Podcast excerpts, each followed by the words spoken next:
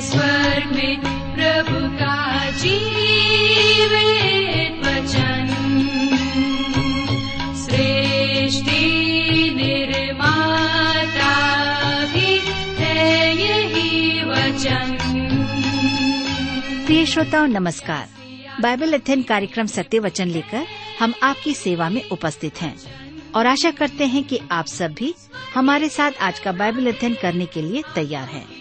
जैसा कि आपको मालूम है कि इन दिनों हम पवित्र शास्त्र बाइबल के पुराने नियम में से यशाया नामक पुस्तक का विस्तार पूर्वक अध्ययन कर रहे हैं और इसका मुख्य विषय है मसीह का आगमन और छुटकारा। प्रिय श्रोताओं, हमें विश्वास है कि इस बाइबल अध्ययन के द्वारा आपको आत्मिक लाभ मिल रहा है। लीजिए, प्रस्तुत है ये बाइबल अध्ययन कार्यक्रम सत्य वचन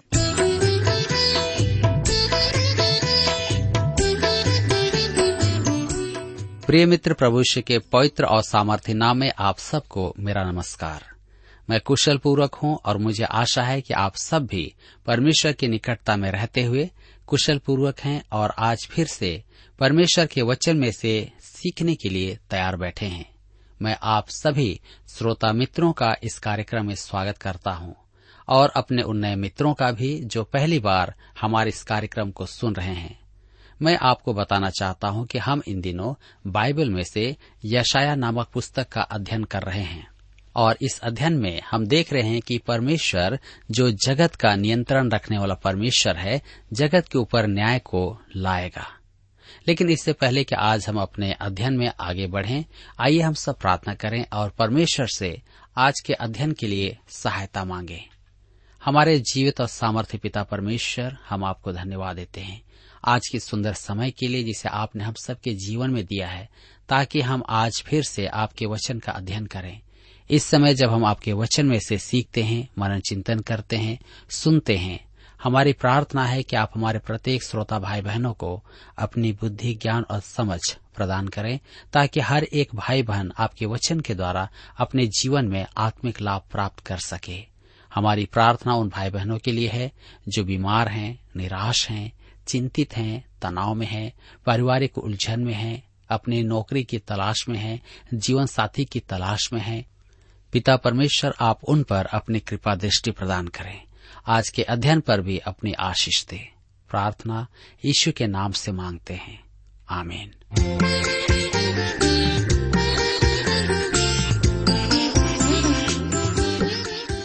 मित्रों, आइए आज हम देखेंगे जगत पर परमेश्वर के नियंत्रण को पहचानना।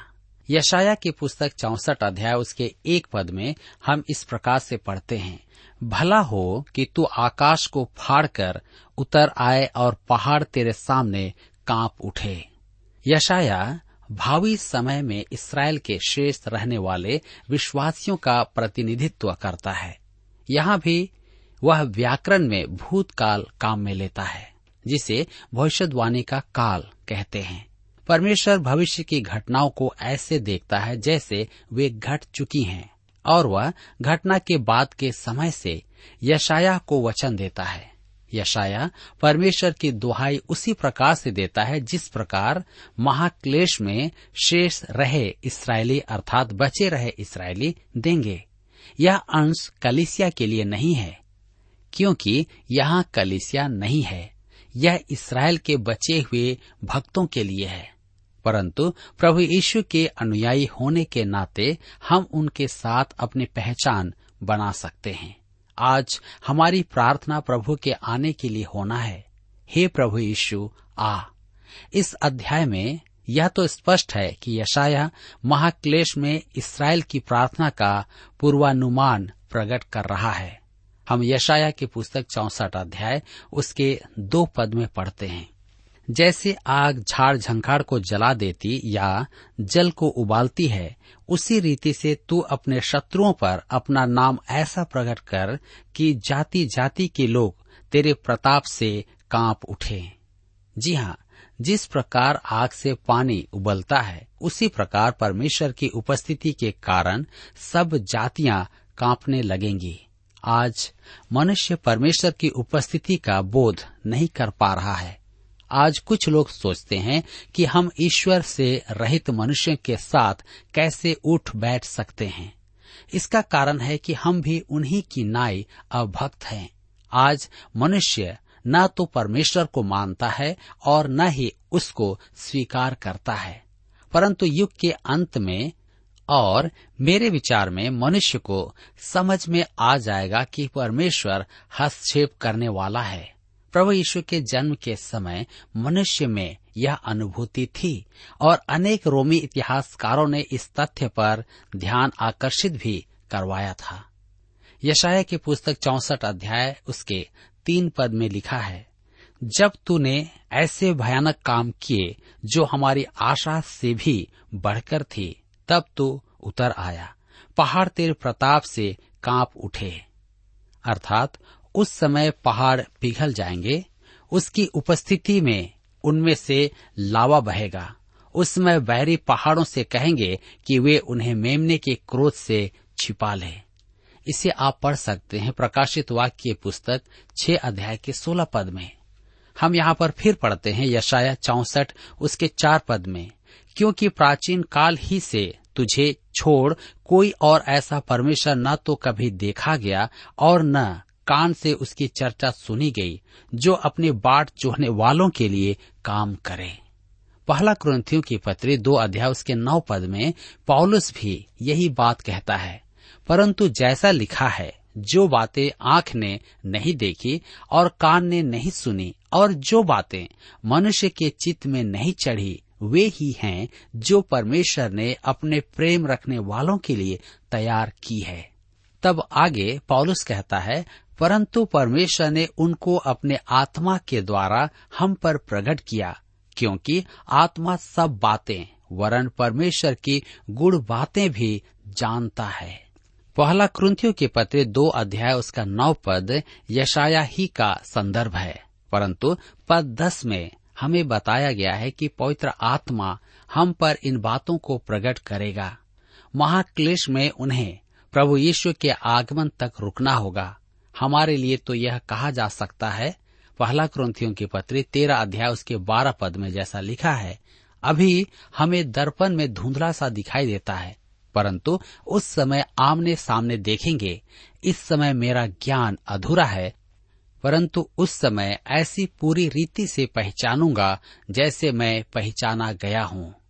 मेरे प्रियो, इस संपूर्ण अंश में हम इसराइल के शेष बचे भक्तों के साथ अपनी पहचान बना सकते हैं, क्योंकि हमारे पास भी आशा है। हम प्रभु यीशु की बाट जोह रहे हैं कि वह हमें आकर ले जाए, और ये लोग प्रभु यीशु की बाट जोह रहे हैं कि वह आकर अपना राज्य स्थापित करे। मेरे मित्रों, इस अंतर को देखने से चूकने वाले बाइबल कॉलेज के विद्यार्थी और विद्वान ही हैं। वे पहचानने से चूक जाते हैं कि प्रभु यीशु अपनी कलिसिया को हवा में उठा लेगा और फिर पृथ्वी पर आकर अपने राज्य की स्थापना करेगा। इसी कारण वे हमें उल्टी अर्थात गलत धर्म विज्ञान सिखाते और समझाते हैं। यशाया की पुस्तक चौसठ अध्याय, उसके पाँच पद में लिखा है तू तो उन्हीं से मिलता है जो धर्म के काम, हर्ष के साथ करते और तेरे मार्गों पर चलते हुए तुझे स्मरण करते हैं। देख, तू क्रोधित हुआ था क्योंकि हमने पाप किया। हमारी यह दशा तो बहुत समय से है। क्या हमारा उद्धार हो सकता है? यहाँ पाप स्वीकारन का आरंभ होता है और इसके साथ ही उद्धारकर्ता के मुक्ति कार्य में विश्वास की अभिव्यक्ति है। अब हम आगे देखते हैं जगत में मनुष्य की स्थिति का अंगीकार। यशाया की पुस्तक चौसठ अध्याय, उसके छह पद में लिखा है, हम तो सब के सब अशुद्ध मनुष्य के से हैं और हमारे धर्म के काम सब के सब मैले चित्रों के समान हैं। हम सब के सब पत्ते के समान मुरझा जाते हैं और हमारे अधर्म के कामों ने हमें वायु के समान उड़ा दिया है। यह पद चीर परिचित है। क्योंकि इसे बार बार यह दिखाने के लिए संदर्भित किया जाता है कि मनुष्य में अपनी धार्मिकता कदापि नहीं है। यह इसराइल ही नहीं, संपूर्ण मानव जाति के बारे में सच है। यहूदी और अन्य जातियाँ सबने पाप किया है और परमेश्वर की महिमा से रहित है। हम तो सब के सब अशुद्ध मनुष्य के से हैं और हमारे धर्म के काम सब के सब मैले चित्रों के समान हैं। हम सब के सब पत्ते के समान मुरझा जाते हैं और हमारे अधर्म के कामों ने हमें वायु के समान उड़ा दिया है। मेरे मित्रों, हम चाहे किसी काम को भी धर्म का काम कहकर करें, उससे कोई भी फ़र्क नहीं पड़ता है। लाखों रुपए देकर गरीबों और आवश्यकता में पड़े हुए लोगों को भोजन करवाना अच्छा लगता है, या अनाथों की और विधवाओं की सुधि लेना अच्छा लगता है। परंतु परमेश्वर की दृष्टि में ये काम मैले चित्रों के समान है।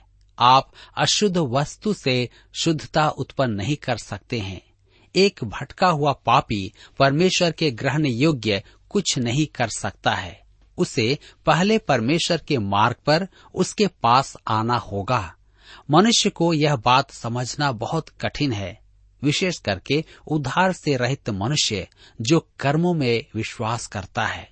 लोग सोचते हैं कि हम अच्छा कर्म करके उद्धार प्राप्त करेंगे, परंतु परमेश्वर का वचन कहता है कि हमारे धर्म के काम मैले चित्रों के समान हैं। फिर हम कैसे उद्धार को प्राप्त करेंगे यशाया चौसठ अध्याय के आठ पद में हम पढ़ते हैं तो भी हे यहवा, तू हमारा पिता है, देख, हम तो मिट्टी हैं और तू हमारा कुम्हार है, हम सब के सब तेरे हाथ के काम हैं जी हाँ परमेश्वर हमारी सृष्टि के समय से ही हमारा पिता है परंतु मनुष्य ने वह रूप खो दिया है। अब आप और मैं परमेश्वर के पुत्र एक ही विधि से बन सकते हैं प्रभु यीशु के द्वारा। नए नियम में व्यक्त परमेश्वर के पुत्र अपनी सृष्टि के कारण परमेश्वर के पुत्र नहीं हैं, परंतु यहुना कहता है यहुना रचित सुसमाचार एक अध्याय उसके बारह और तेरह पद में जितनों ने उसे ग्रहण किया, उसने उन्हें परमेश्वर की संतान होने का अधिकार दिया।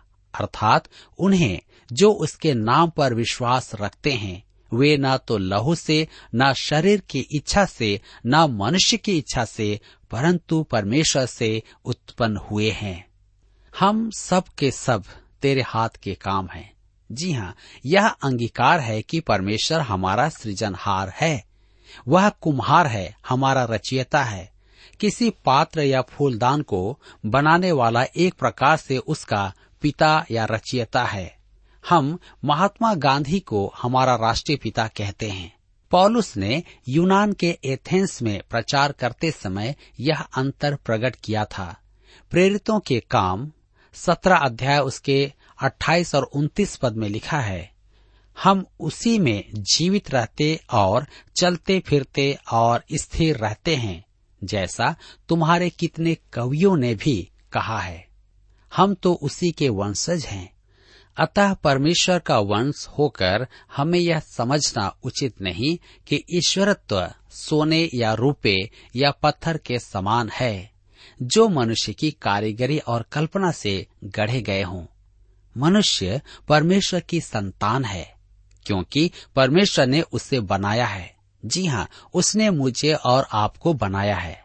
परंतु सब नए जन्म द्वारा परमेश्वर की संतान नहीं है।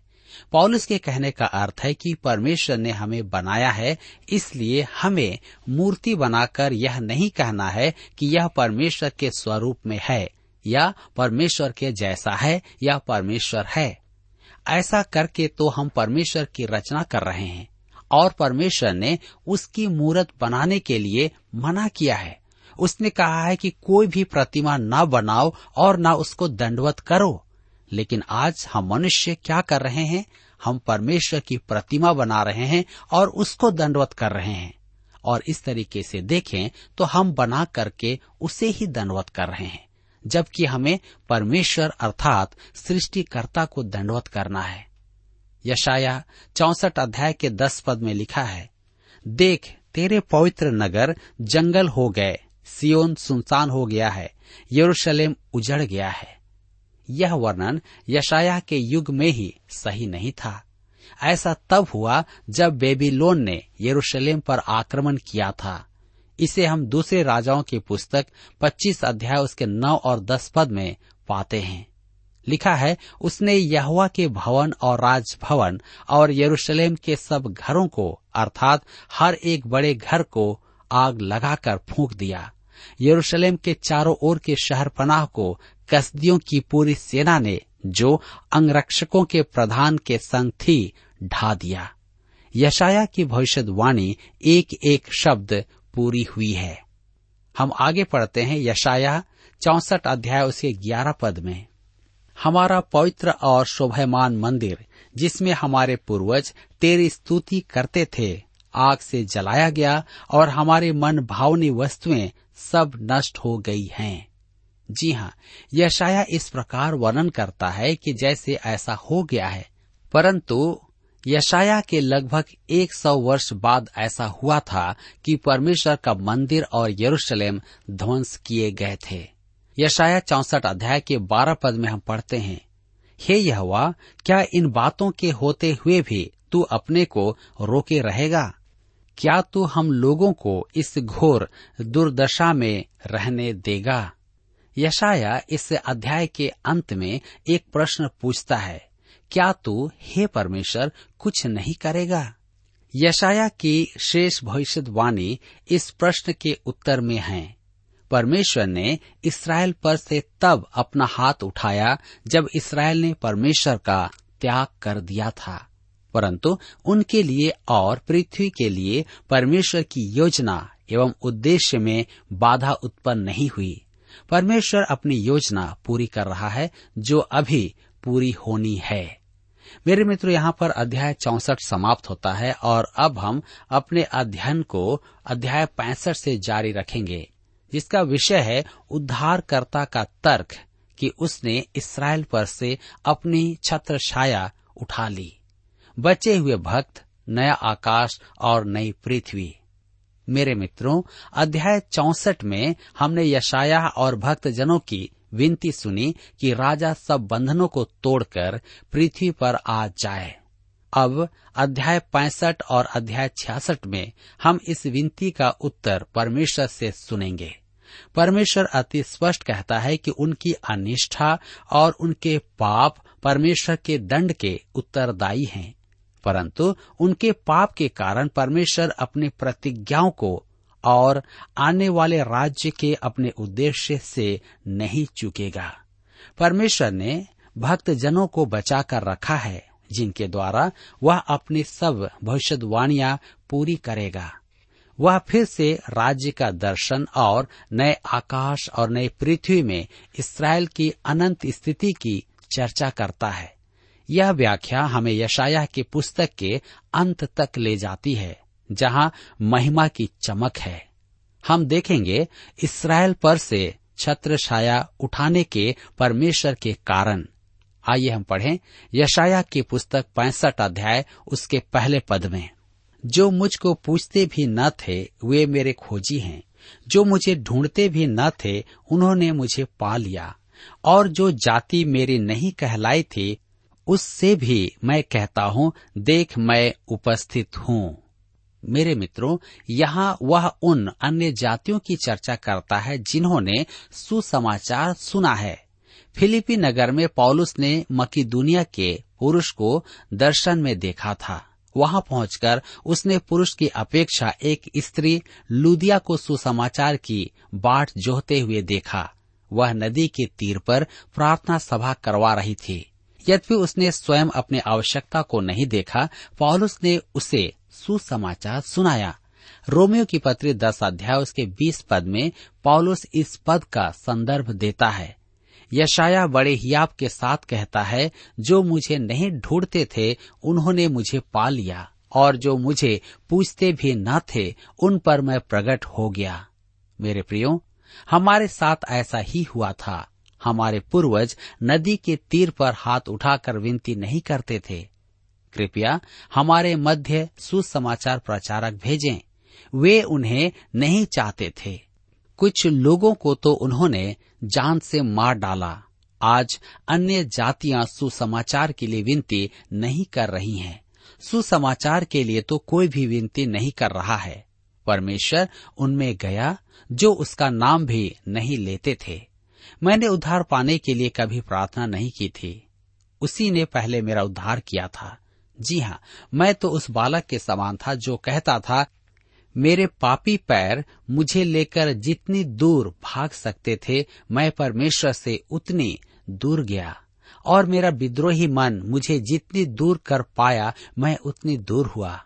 परंतु वह मेरे पीछे भागा और मुझे पकड़ लिया। हम सब, जिन्होंने उधार पा लिया है, सबके साथ ऐसा ही हुआ है। यशाया की पुस्तक पैंसठ अध्याय के दो पद में लिखा है, मैं एक हठीली जाति के लोगों की ओर दिन भर हाथ फैलाए रहा, जो अपने युक्तियों के अनुसार बुरे मार्गों में चलते हैं। अब वह यहूदियों इसराइल से कह रहा है, परमेश्वर ने सुसमाचार सबसे पहले यहूदियों को दिया रोमियो की पत्री दस अध्याय, उसके इक्कीस पद में पॉलुस कहता है, परंतु इसराइल के विषय में वह यह कहता है, मैं सारा दिन अपने हाथ एक आज्ञा न मानने वाली और विवाद करने वाली प्रजा की ओर पसारे रहा। मेरे मित्रों, परमेश्वर ने अपनी छत्र छाया उन पर से तब उठाई जब उन्होंने परमेश्वर का त्याग कर दिया। प्रेरितों के काम तेरा अध्याय उसके छियालीस पद में लिखा है। तब पौलुस और बर्नाबस ने निडर होकर कहा, अवश्य था कि परमेश्वर का वचन पहले तुम्हें सुनाया जाता, परंतु जब तुम उससे दूर हटाते हो और अपने को अनंत जीवन के योग्य नहीं ठहराते हो तो देखो हम अन्य जातियों की ओर फिरते हैं।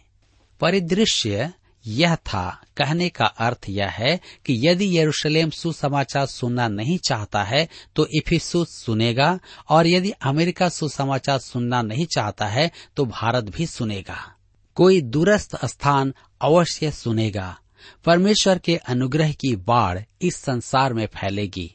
यह अवश्य है। परमेश्वर का धन्यवाद हो, क्योंकि उसके वचन लोगों तक पहुँचेंगे। यशाया की पुस्तक पैंसठ अध्याय के तीन पद में लिखा है, ऐसे लोग जो मेरे सामने ही बारियों में बलि चढ़ा चढ़ाकर और ईंटों पर धूप जला जलाकर मुझे लगातार क्रोध दिलाते हैं। इसराइल को आशीष न मिलने का कारण यही था। वे परमेश्वर से विद्रोह करके मूर्तियों की पूजा करते थे, प्रतिमाएँ बनाते थे, जिसके लिए परमेश्वर ने उन्हें मना किया था। यशाया पैंसठ अध्याय उसके चार और पाँच पद में लिखा है, ये कब्र के बेच बैठते और छिपे हुए स्थानों में रात बिताते, जो सुअर का मांस खाते और घृणित वस्तुओं का रस अपने वर्तनों में रखते हैं, जो कहते हैं, हट जा, मेरे निकट मत आ, क्योंकि मैं तुझसे पवित्र हूँ। ये मेरी नाक में धुएँ व उस आग के समान है, जो दिन भर जलती रहती है यह तो इसराइल पर से छत्र छाया हटने की सूची में कुछ ही कारण है। वे परमेश्वर की आज्ञाओं का उल्लंघन कर रहे थे और बार बार वही कार्य कर रहे थे जिसे परमेश्वर मना कर रहा था। यशाया पैंसठ अध्याय उसके छह और सात पद में हम आगे पढ़ते हैं। देखो, यह बात मेरे सामने लिखी हुई है। मैं चुप न रहूँगा, मैं निश्चय बदला दूँगा। वरन तुम्हारे पुरखाओं के भी अधर्म के कामों का बदला तुम्हारी गोद में भर दूँगा। क्योंकि उन्होंने पहाड़ों पर धूप जलाया और पहाड़ियों पर मेरी निंदा की है। इसलिए मैं यहवा कहता हूँ कि उनके पिछले कामों के बदले को मैं इनकी गोद में तौल कर दूँगा। मेरे मित्रों, इसराइल घमंड में था वे परमेश्वर के धर्म तंत्र को बाहरी रूप से पूरा कर रहे थे। उनके मन परमेश्वर से दूर थे। वे अपराध तो ऐसे करते थे जैसे धार्मिक परंपरा को निभा रहे हों। इससे परमेश्वर का नाम खराब हुआ। मेरे मित्रों, आज हम में से कई लोग ऐसा ही कर रहे हैं। हम परमेश्वर के कलिसिया में जाते हैं, आराधनालय में बैठते हैं, लेकिन हमारे मन परमेश्वर से दूर हैं। हम अपने अंदर के उन पापों को जानते हैं, जो हम प्रतिदिन अपने जीवन में करते हैं, लेकिन उससे छुटकारा पाना नहीं चाहते, उससे हम छोड़ना नहीं चाहते, परंतु बाहरी रूप से दिखावा करते हैं कि हम परमेश्वर के नज़दीक हैं। मेरे प्रियो, परमेश्वर कहता है कि हम इनसे बच नहीं सकते। परमेश्वर चाहता है कि हम उसके पास आए और सच्चे मन से आए। मेरे प्रियो, यहाँ पर आज हमारे अध्ययन का समय समाप्त होता है। आइए इस वचन के प्रकाशन में हम अपने आप को जांचें और देखें। प्रभु से कहें कि प्रभु आप हमारी सहायता करें ताकि मैं सच्चा धार्मिक जीवन जी सकूँ, उस उद्धार के आनंद को प्राप्त कर सकूँ जिसे आप देना चाहते हैं। क्योंकि यहाँ पर हम देख रहे हैं कि इसराइलियों को इसके बारे में चेतावनी दी जा रही है और निश्चय ही परमेश्वर उसका प्रतिफल उन्हें देगा। इस वचन के द्वारा प्रभु आप सबको भी आशीष दे।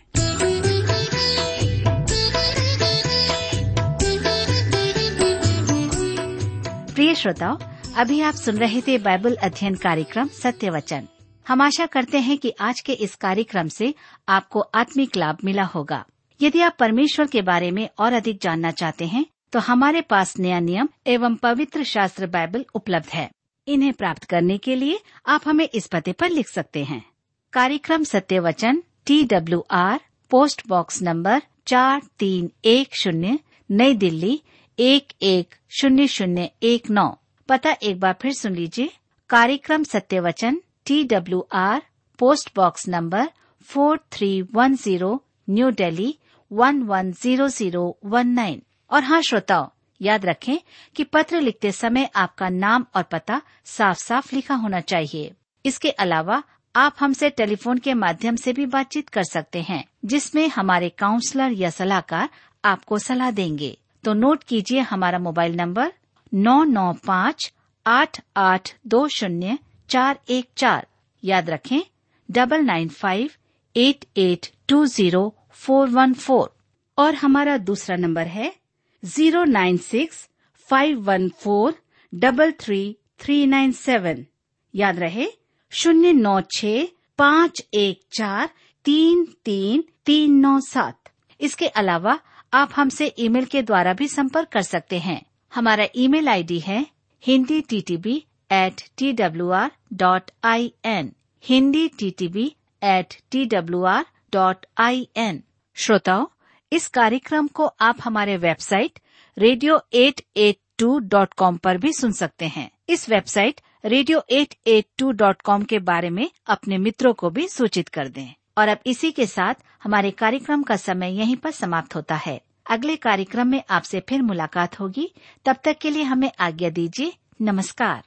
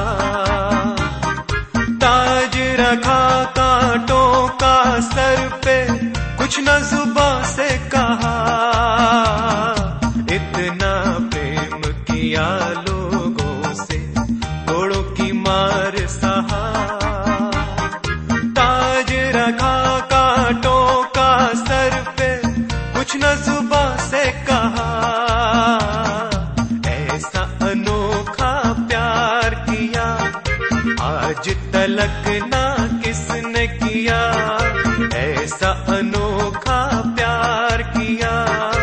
आज तलक ना किसने किया। प्रभु यीशु मेरा सच्चा है।